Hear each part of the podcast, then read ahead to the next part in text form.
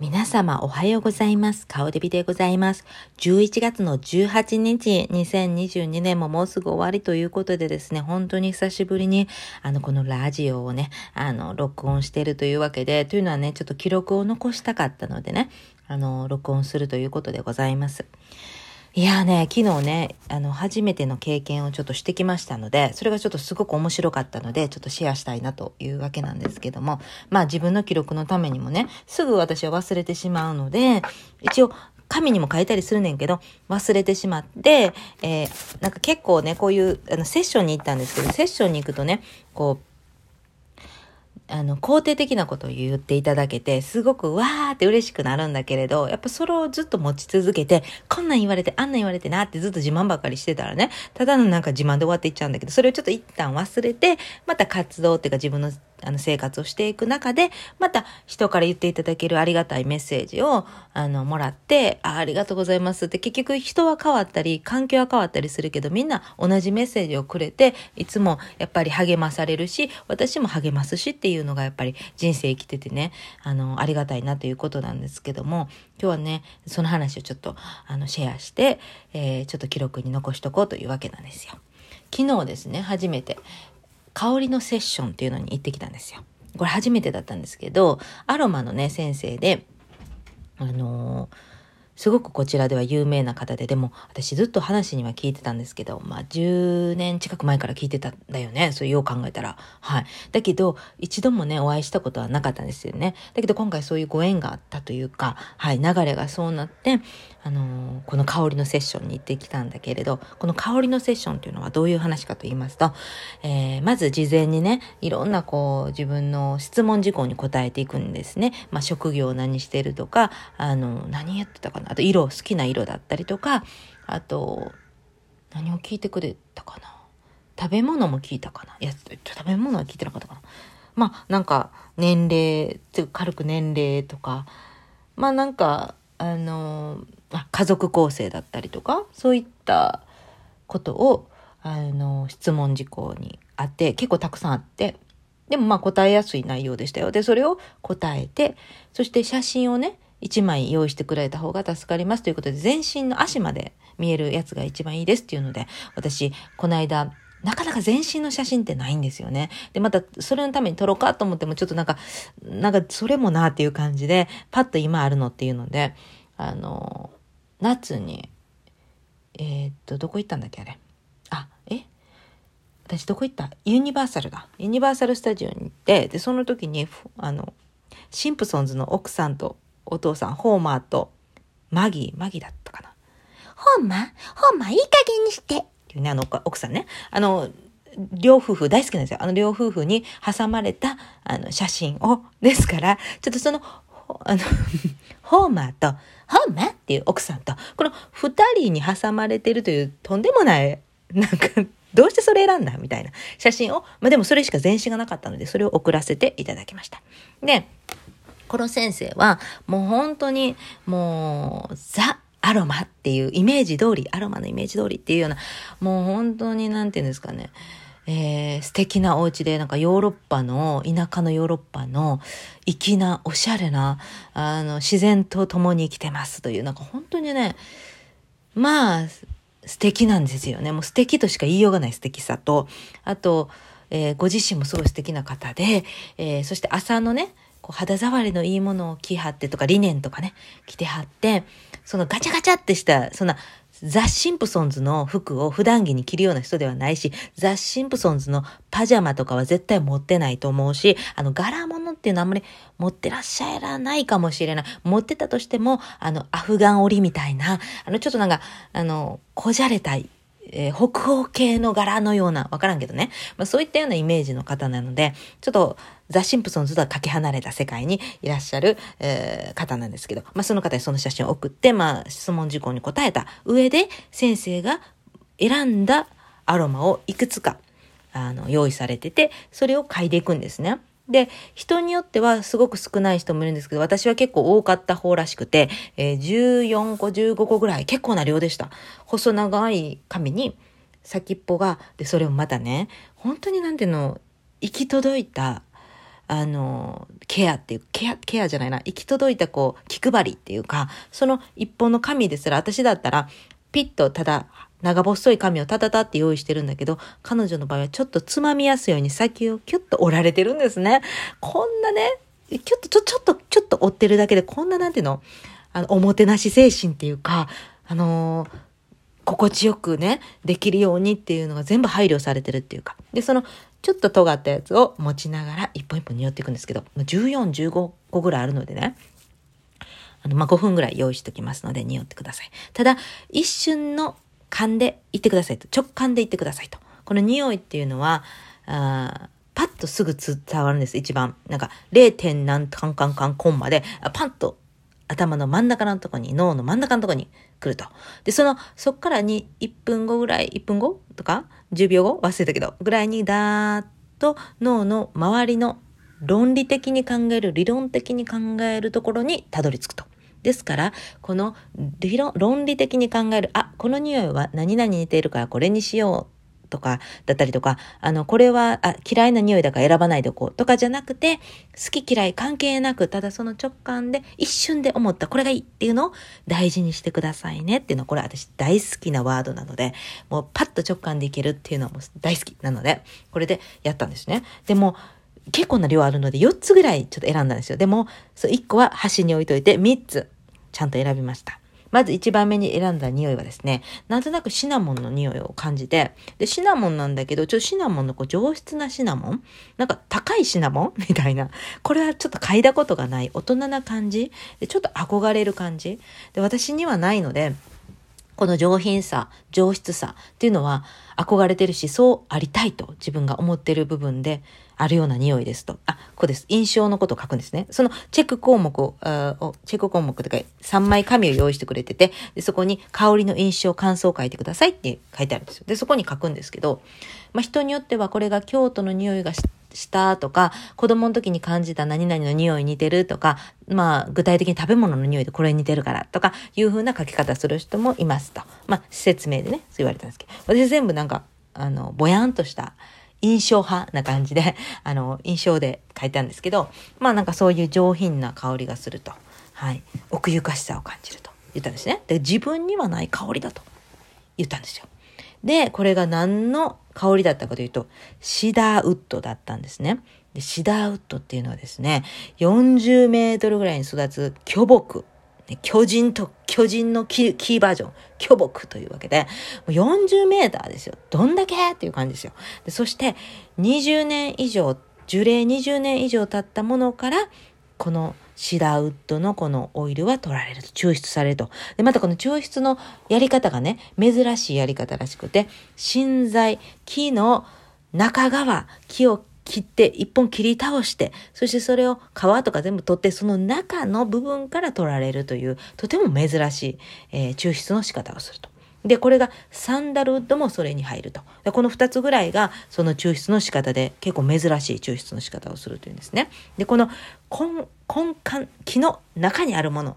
を取り出すわけですから、自分軸、自分の本当の自分、根幹にあるものを、えー、想像させるのがシダーウッドだと。そして、紳士的で男性的なあエネルギーを持ってるというわけなんですね。で、そしてこれがですね、1000年、2000年と生きるという、もうほんとミラクルな木だというわけなんですよ。で、これは昔はですね、聖書の時代とかではですね、棺に使われたりとか、ミイラに使われたりとかする木だったそうなんです。で、神殿とかに使われて結構この霊的なイメージのある木であると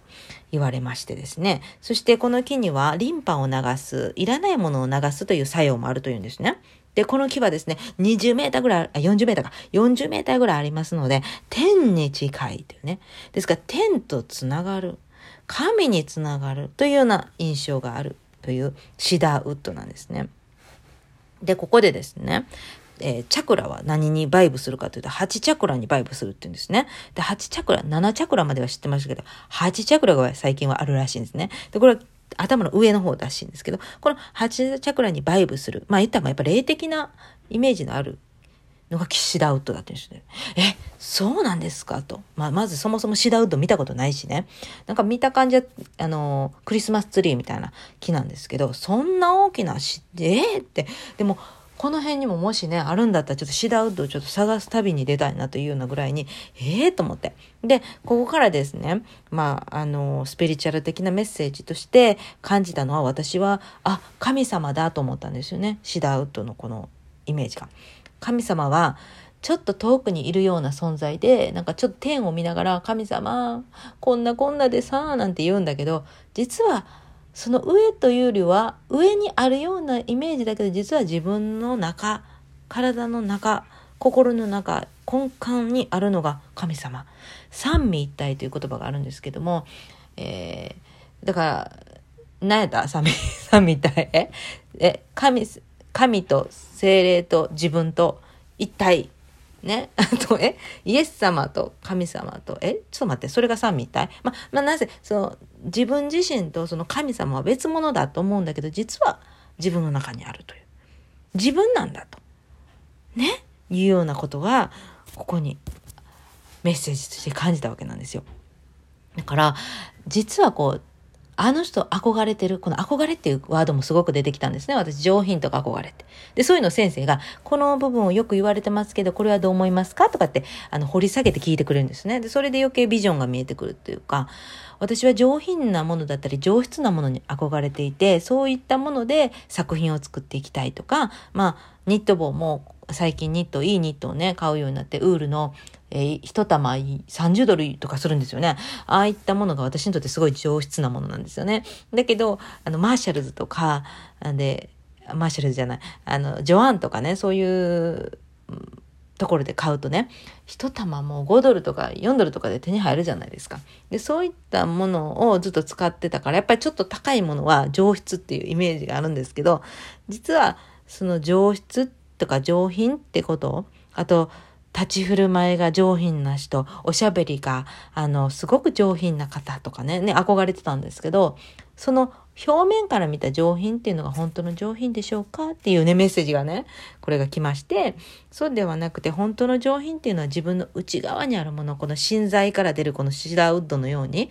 木の内側にある自分自身の中にあるもの、ここが上品でありたいというね、そういう他人のようで実は自分だったっていう。まさかっていう。真逆のとこにいる男性的な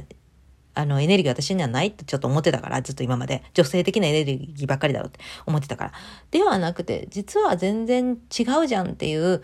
自分。私のこのイメージではね、60代のね、えー、紳士の男性をイメージしたんですよ。えー、っと、オーダーメイドなんていうのあれ。の、作られた、自分用に作られた、はい、えー、スーツを着てはって、そしてちょっと、あの、洒落たメガネをされてて、そして髪はなんかかっこよく、なんかイタリアンな感じにされてて、靴もピカピカ光った。先の尖った靴を履いてるイメージの男性をね、してたの。で、いい香りがして、大人のいい香りがして、私とは真逆の世界、全然もうつながりもないでしょっていうような世界にいる人をイメージしたのがこのシダウッドの香りだったんですけども、実はその、え全然接点もないですけど、みたいなものは自分の中にあったんだっていうね、えー、っていうこの1回目にして、えー、っていうような、はい、ものでした。このシダウッドは霊的な、あ感じがする、はい、木ですね。そして2番目に選んだのがね、これがね、もう落ち着くんですよ。あ、いつも私この匂い嗅いでるとか、いつもこの中にいる感じ。で、花や森の中にいる感じで、一人になれる唯一のこの感じで、一人になれるんだけども、周りに木とか、あの、植物、ね、動物がいて、寂しくない。人間はいないんですよ。でも一人っきりなんだけど、全然寂しくなくて心地よい空間だと。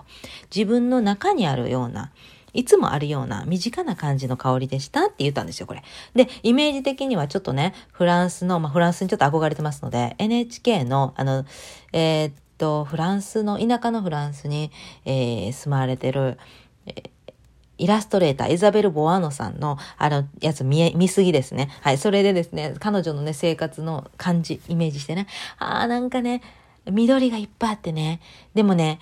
森林っていうわけじゃないんですよ。ちょっと、なんていうの？お庭な感じ？で、ちょっとそこには心地よい風が吹いていて、えー、色とりどりの花がね、咲いてるんですよとかね、先生に言ってたんですね。で、先生がね、かおりさんって好きな色なんですか？って聞いた時に、嫌いな色がないです。すべて好きですって言われてた時に、私はすごい多様性を感じたんですよって言われてね。あ、そうですねと思って私そうなんですよ。結構、あの、何の色も好きなんですよ。だからって言って何の色も全部身につけるかって言ったらそうじゃないけど、この色は嫌だとかいう、そういうのはないんですよね。全部ね、色はね、色自体が好きだしね、香りも好きだし。で、香りも、腐っと思う匂いも好きなんですよ。だから、あの、そういったところを先生がね、多様性を感じますね。で、この匂いはですね、ローズアブソリュートでございますって言われてましたね。ローズには、えー、っと、なんて言ってたかな、えー、蒸発させて、えー、抽出するやり方と薬を使って抽出するやり方があって、で、そのローズアブスリュートっていうのは薬をで、えー、こう出していくやつだと。で、だから香りが出やすいそうですね。そうするとね。で、1000種類も、え実はなんか成分が混ざってるそうなんですけど、ですが調和が取れてるんですよねって。それっていうのは、あの、愛がテーマなんです。このローズっていうのは愛がテーマで、受け入れていく、女性性100%というね、この一番に選んだシダウトとはまだ真逆の女性性100%なんですね。で、えー、精神面、高揚させる、リラックスする力があり、そしてホルモンバランスを、や、あの、ホルモンバランスを整えてくれる。更年期とか女性にとてもいいのがローズだそうですけども、えー、自己需要、自分が、ん？あ、自分ができるか人にもできる。自分を許せる。自分を愛する。そして人を愛していく。いろんな人々を愛していく。そして、バラはですね、幾重にもこう花びらがね、包み込まれてね、えー、あるじゃないですか。で、パッと見て、バラって人を美しい、素敵って思わせるお花で、その幾重にも包まれた中で包み込むっていうイメージがあるそうなんですね。で、先生がね、香りさん、香りさんが香りの印象の中に包み込むような優しさを感じると言ってらっしゃいましたって、え、そんな言いましたっけ？って、メモに書いてたから、え、そんな言いましたっけ？って言ってましたよって。なんかね、包まれるようなね、お母さんのようなね、温かいなんか、温かいものに包まれてるような感じがする匂いだと言われてました。あ、言われてたそう、そうなんです。私は忘れてますし、ただペラペラ喋ってただけなので、あ、そうなんですか。実はそうなんです。バラはね、包み込む。いろんな人を包み込む。例えばですね、犯罪を犯した人だったりとかね、香織さんはそういった方にも受け入れていくんじゃないでしょうかって言われて、で、え、え、先生？と思ったんですよ。私びっくりして。私は、まさにそれがテーマっていうか、生き直していきたい人、ちょっと人生つまずいた人とかに寄り添っていきたいっていうか、そういう人の話をね、あの、聞いていきたいし、聞いてきたんですよ。なんか不思議だけど、心を許してくれてそういう話をされる。それは他の人には絶対しないよねっていうような話をしてもらう機会がとても多かって、で、私自身はそれに対して何の、あの、ジャッジしないんですよ。裁かないんですよね。なんかそういうふうに、人からパッと人から見てそれはあかんことやんって思うことも実はその裏に隠されてる。どうしてそうなったのかとかどうしてその人がそうなっていくのいったのかっていうところを聞きたいしあの知りたい見たい。というわけでですね、最近、あの、うん是枝監督の映画をね、最近やたら見てたんですよね。で、是枝監督の映画っていうのはまさにそれで、表面的に見て、パッと見て、ニュースで見て、それはね、犯罪じゃん、ネグレクトじゃん、最悪じゃんっていうだけの、で切りひら、切り離されて、あ、そんな人とは私は関わりませんとかね、知りません。そんなことは聞きたくもないっていうふうに切る人って結構多いと思うんですけど、私はその裏側にどうしてそうなっていったのかなっていうのを知りたいっていうか知るっていうことを、うん、していくようなのがなんか全然嫌じゃないっていうかむしろそうしたいっていう感覚があって驚かないっていうかなんかねそこが不思議と昔からあるんですよね。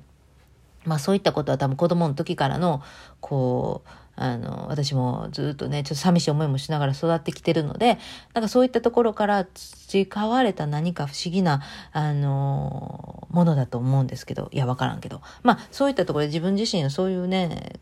部分があってね。で、それで、是枝監督の映画とかもずっと見てて、あ、是枝監督ってそうだよなって、あの、みんなが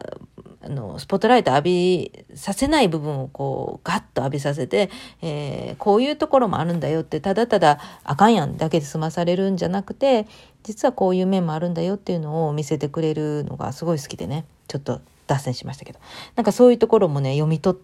たように、私いつも言ってるんですね。罪を犯した人とかね、あの、みんなから受け入れられにくい人、ちょっと弾かれるような人、あの、馬鹿にされるような人たちっていう人たちになんか寄り添いたいっていうかなんかその人たちの話をちょっと聞きたいなとか見たいなという意識がなんかあってね自分自身もそういう部分を持ってるからきっと共感できるのかもしれないけどなんかそういうところがあってそこをね読み取ったようにねで先ほども言いましたけど先生の雰囲気からしてね犯罪っていう言葉が出るような雰囲気ではないんですよ。理念の柔らかなまあそれまた刷り込みですよね。あのアロマの、はい、理念で、えー、自然派で、マイクロウェーブは使いません。知らんで使っとうかもしれんけど、ような、あの、雰囲気の、ふわっとした雰囲気の中から犯罪っていう言葉がね、これはね、別のものが言わしたでしょうっていうようなね、そういう不思議な、こう、えー、感じがしました。で、そこで、え、先生すごいって、私、実はそういうね、人たちを受け入れたりとか、なんかちょっと、社会的に弱者と言われたりとかするような人たちの、う、なんか、と関わっていきたいような思いがすごくあってね。だからやっぱクリスチャンもそういう精神がやっぱあるように、なんかそういう活動してるのが多いように、なんかそういうのもあって、クリスチャンっていうのがすごく私は、あの、ぴったり来てやってるんですけど、なんかそれをね、読み解かれたような不思議なね、感じがあったんですよ。はい。なので、愛、愛情調和。チャクラは4番、ハートのチャクラだと。いうふうに言われてね。で、香織さんの写真を見たときにね、あの、ホーマーと、んホーマー？な、ね、ホ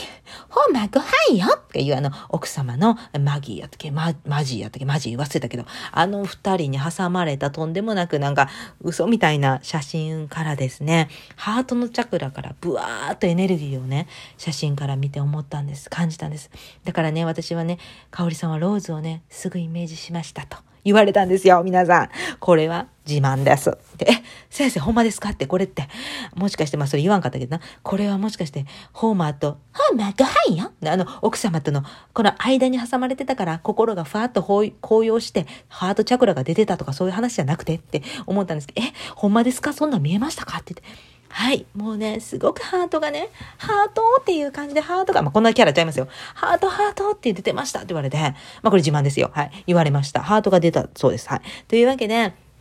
えー、なんか嬉しいと思って、はい。でもまあそればっかりね、みんなに自慢してね、ハートハート言われて、ハートのチャクラがすごいねんて、とか言ってたら、ほんまにお前ハートのチャクラ、ういってこう、浮いて下に下げて、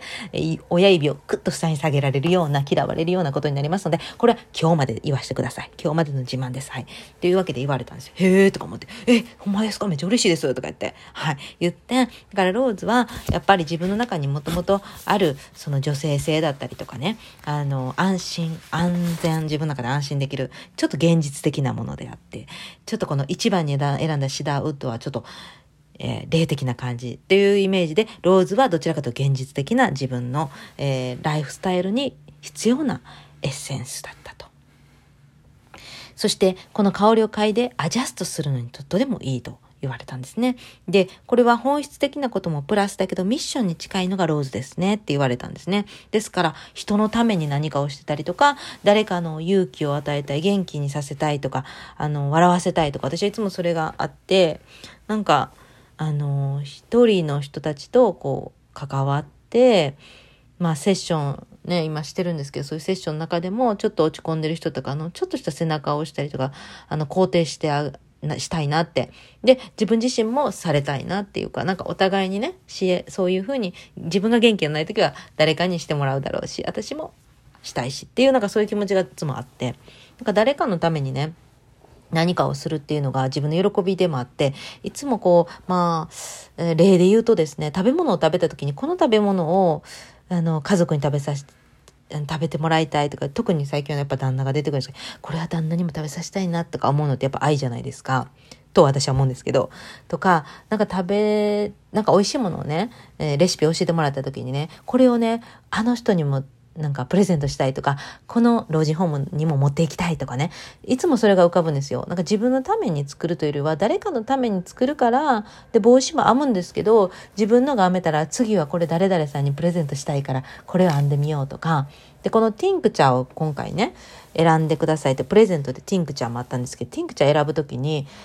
ちょっとあの、あの、ゲストスピーカーで来てた牧師さんがすごく最近大好きな推しの牧師さんがいて、あの人がちょっと風邪気味やと言われてて、で、アメリカの薬がどんなんがいいかわからんから、いつも蜂蜜とジンジャーを飲んでるんですよって。で、どうもちょっと私の感覚で多分それ、冬のアレルギーちゃいますかって言ったんですけど、私も冬にちょっとアレルギーがあったりしたので、なんかそれじゃないかなと思ったんだけど、そのティンクちゃん選ぶときにね、あ、その人にプレゼントしたいから、ちょっと風邪薬っぽいティンクチャー選ぼうかなとかそういうの考えたりとかしたり、なんか自分のことよりも誰かの、なんか他の人のことを考えてる方がちょっとなんか、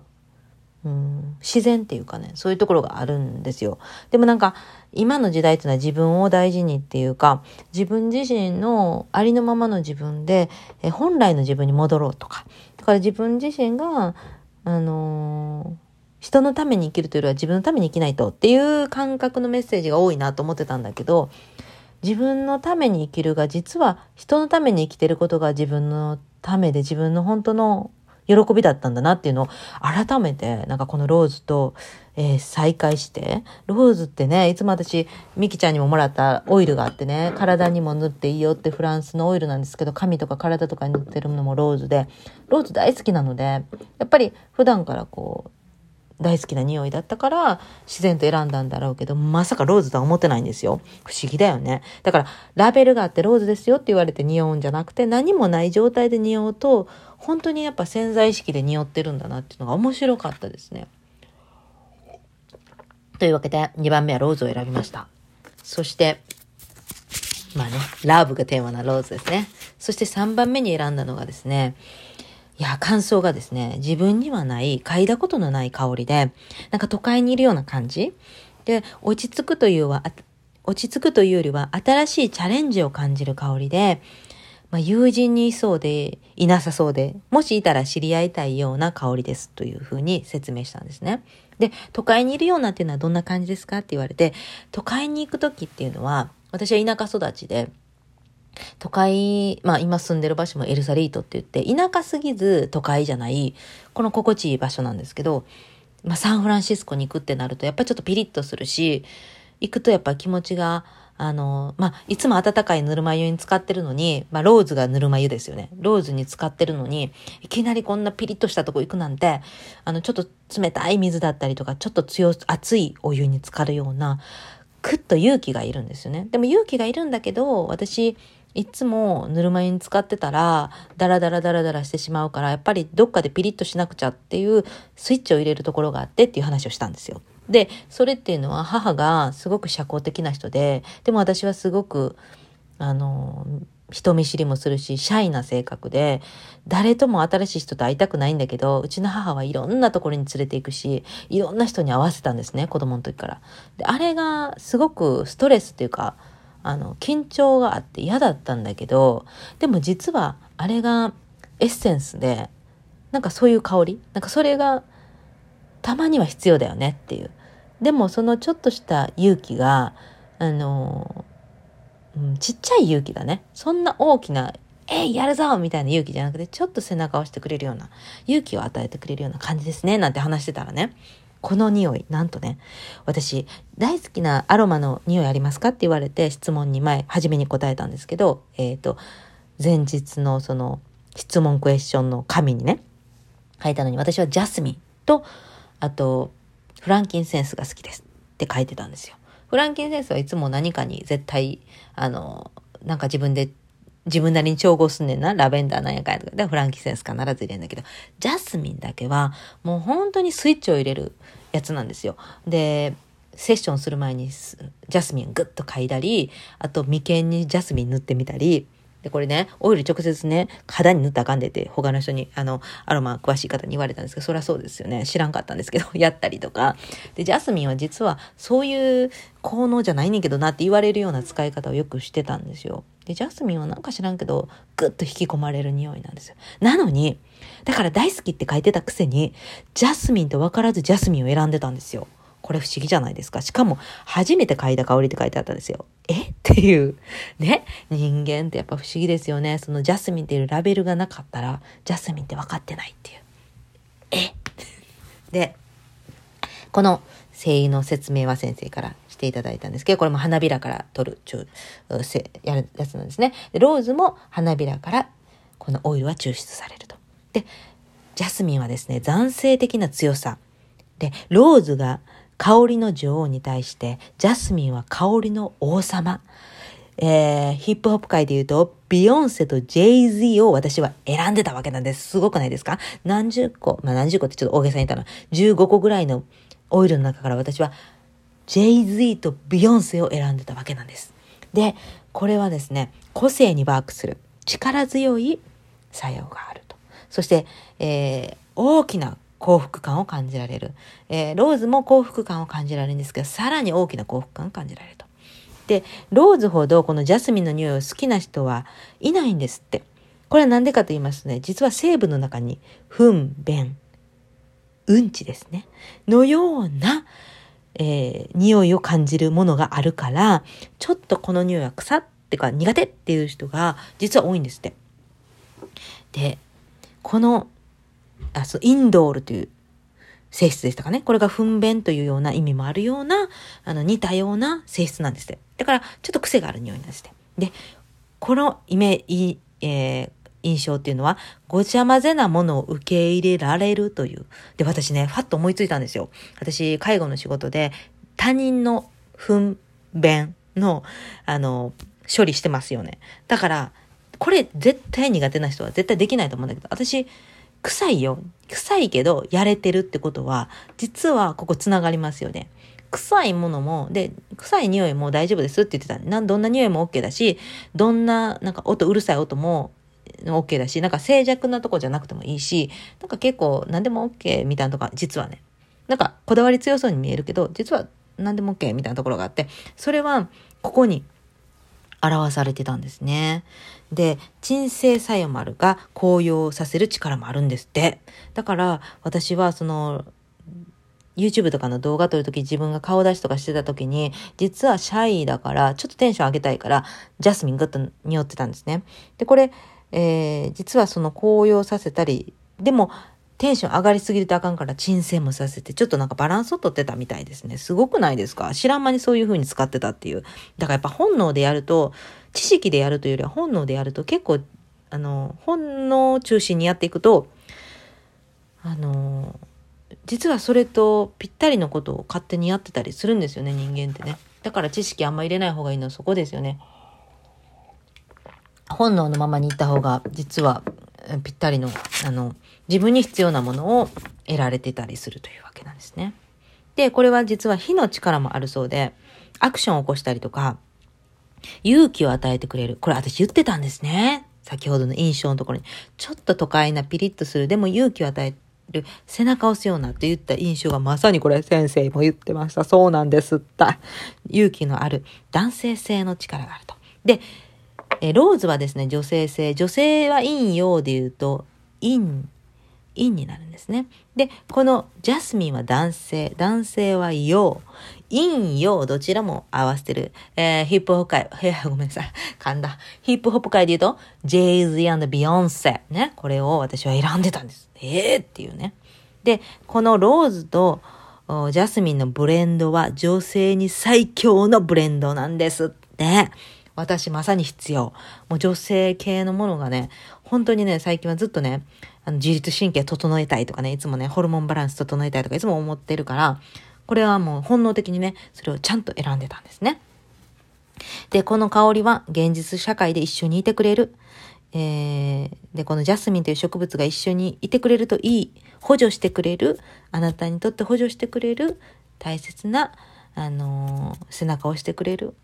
ものですよって言われたんですよ。で、この3つのシダウッド、ローズ、ジャスミンっていうのは、今自分と調和してこうバイブしてこれがいいって思ってるから実は本来自分の中にあるものなんですよっていう風に言っていただいて、えー、なんかすごくえーとか思ってえジャスミンこんだけ好きだったのにジャスミン分かってないってどんだけって感じなんだけどでもジャスミンって聞かれて匂うとほんまやそっかってなるんだけどねでももしかしたら先生が持ってるオイルがとてもまたいいものであの素敵な匂いが全然違う感じで、私が持ってるのと。私はやっぱりちょっとジャスミン、ジャスミンって結構高いので、安物ジャスミンを持ってるからかなとか、ね、思ったりとかして、はい。そういうわけなんです。で、この3つの選んだオイルを、えー、瓶に、ちいちゃな瓶に、テキテキテキっと入れていって、オイルと混ぜて、テキテキテキっと、あ、オイルと混ぜた。そうだね。オイルと混ぜて、そして自分専用のボトルを作るわけなんです。はい。で、調合は先生が言ってくれました。全部の、あの、オイルが結構強いらしくて。で、普通は3つで混ぜるときに、1つは薄めのやつを入れたりするんだけど、香織さんが選んだの全部強いので、ちょっとこう、配合を、こう、えー、ちょっとこう、バランスをちょっと取りましょうね、なんて言ってやってくれたんですよね。で、あの匂いとかね、そう強くて大丈夫ですかって言われたら全然なんかそう、ま、混ぜてごちゃ混ぜにするからもしかしたらこの3つを混ぜたらちょっと独特の匂いで苦手になるかもしれないけど大丈夫ですかねって言われて私はそういう匂いは大好き。強ければ強いほど結構好きなので全然大丈夫ですよって言って作ったらめっちゃくちゃ不思議不思議ってか癖になる匂いになったんですよ。いい匂い。めっちゃいい匂い。なったんですよ。ブレンド。これ、ネタバレしていいのかしら？ここだけで秘密にしてな。ブレンドは、シダーウッド6滴、ローズアブソリュートが3滴、ジャスミンは2滴でした。私これ、ずっとこの匂い、作り続けようと思った。でも、とりあえず、1年後にまたね、先生のセッションを受けて、その時感じた匂いはどうかなとかね、やってみたいなと思って。で、あの時な質問せんかって、今ちょっと質問すればよかったと思ったのが、私、柑橘系の匂いもいくつかあったんですよ。で、あ、これすぐ分かったな。これ柑橘っていうの分かるようなね。柑橘やっぱ分かりますね、さすがに。でも柑橘は選ばない。あとなんかラベンダーっぽいなとか思ったのもあったけど、柑橘は、嫌、嫌だとまではいかないけど、なんかつまらないっていつも思っちゃうんですよ。多分、何なんでしょうね、あれって。なんでかなと思ってそこがちょっと気になるのね。普通っていう感じがするっていうか。なんかこれは別にいっかみたいな思っちゃうのが柑橘系の匂いが多くて。なんかあのなんやろう。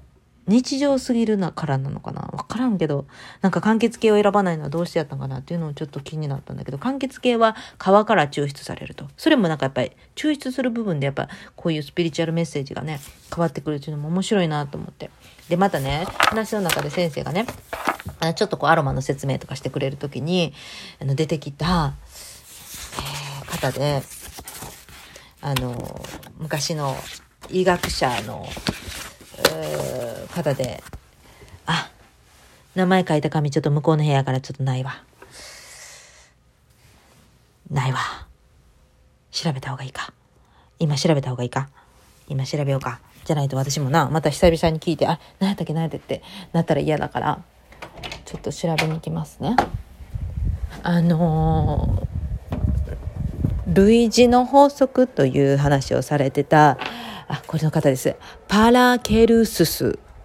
さんっていう方がいて、ドイツの方やったかな。で、この方は、あの、放浪をね、してた旅人でもあるんですけども、このパル、パラケルススさんは植物の花びらとかをね、見て、この花びらはちょっとなんか、灰の形に似てるなとかって、じゃあ肺にもしかしたら効くのかなか、あと、この歯はちょっとなんか鋭く見えて、なんかちょっとナイフみたいに見えるって。で、このナイフにみたいに見えるのはもしかしたら菌をこうピッと殺すような作用があるかもしれないなとかね。その植物の形から自分、人間の体の部分だったりとか何かに似ているとかで作用があるんじゃないかっていうのを研究してた方なんです。これが面白くて私はこのパラケルススさんの本を、えー、絶対買うぞと思って、はい、あの、給料出たら買うぞっていう感じで思ってるんですけど。まあ、そう、そのパラケルススさんのことが気になった。で、キュン、ギュンベル博士さんっていうのもいて、このギュンベルさんも人間の体と鼻を、えー横に、えー置いてみて人間の頭体胸だったりとか足、ね、そういった部分が鼻の花びらのある鼻の部分が顔で頭で。で手とかがこの葉っぱで。でそして茎が体の中心の部分で。そして根っこが足という風な。そういう風な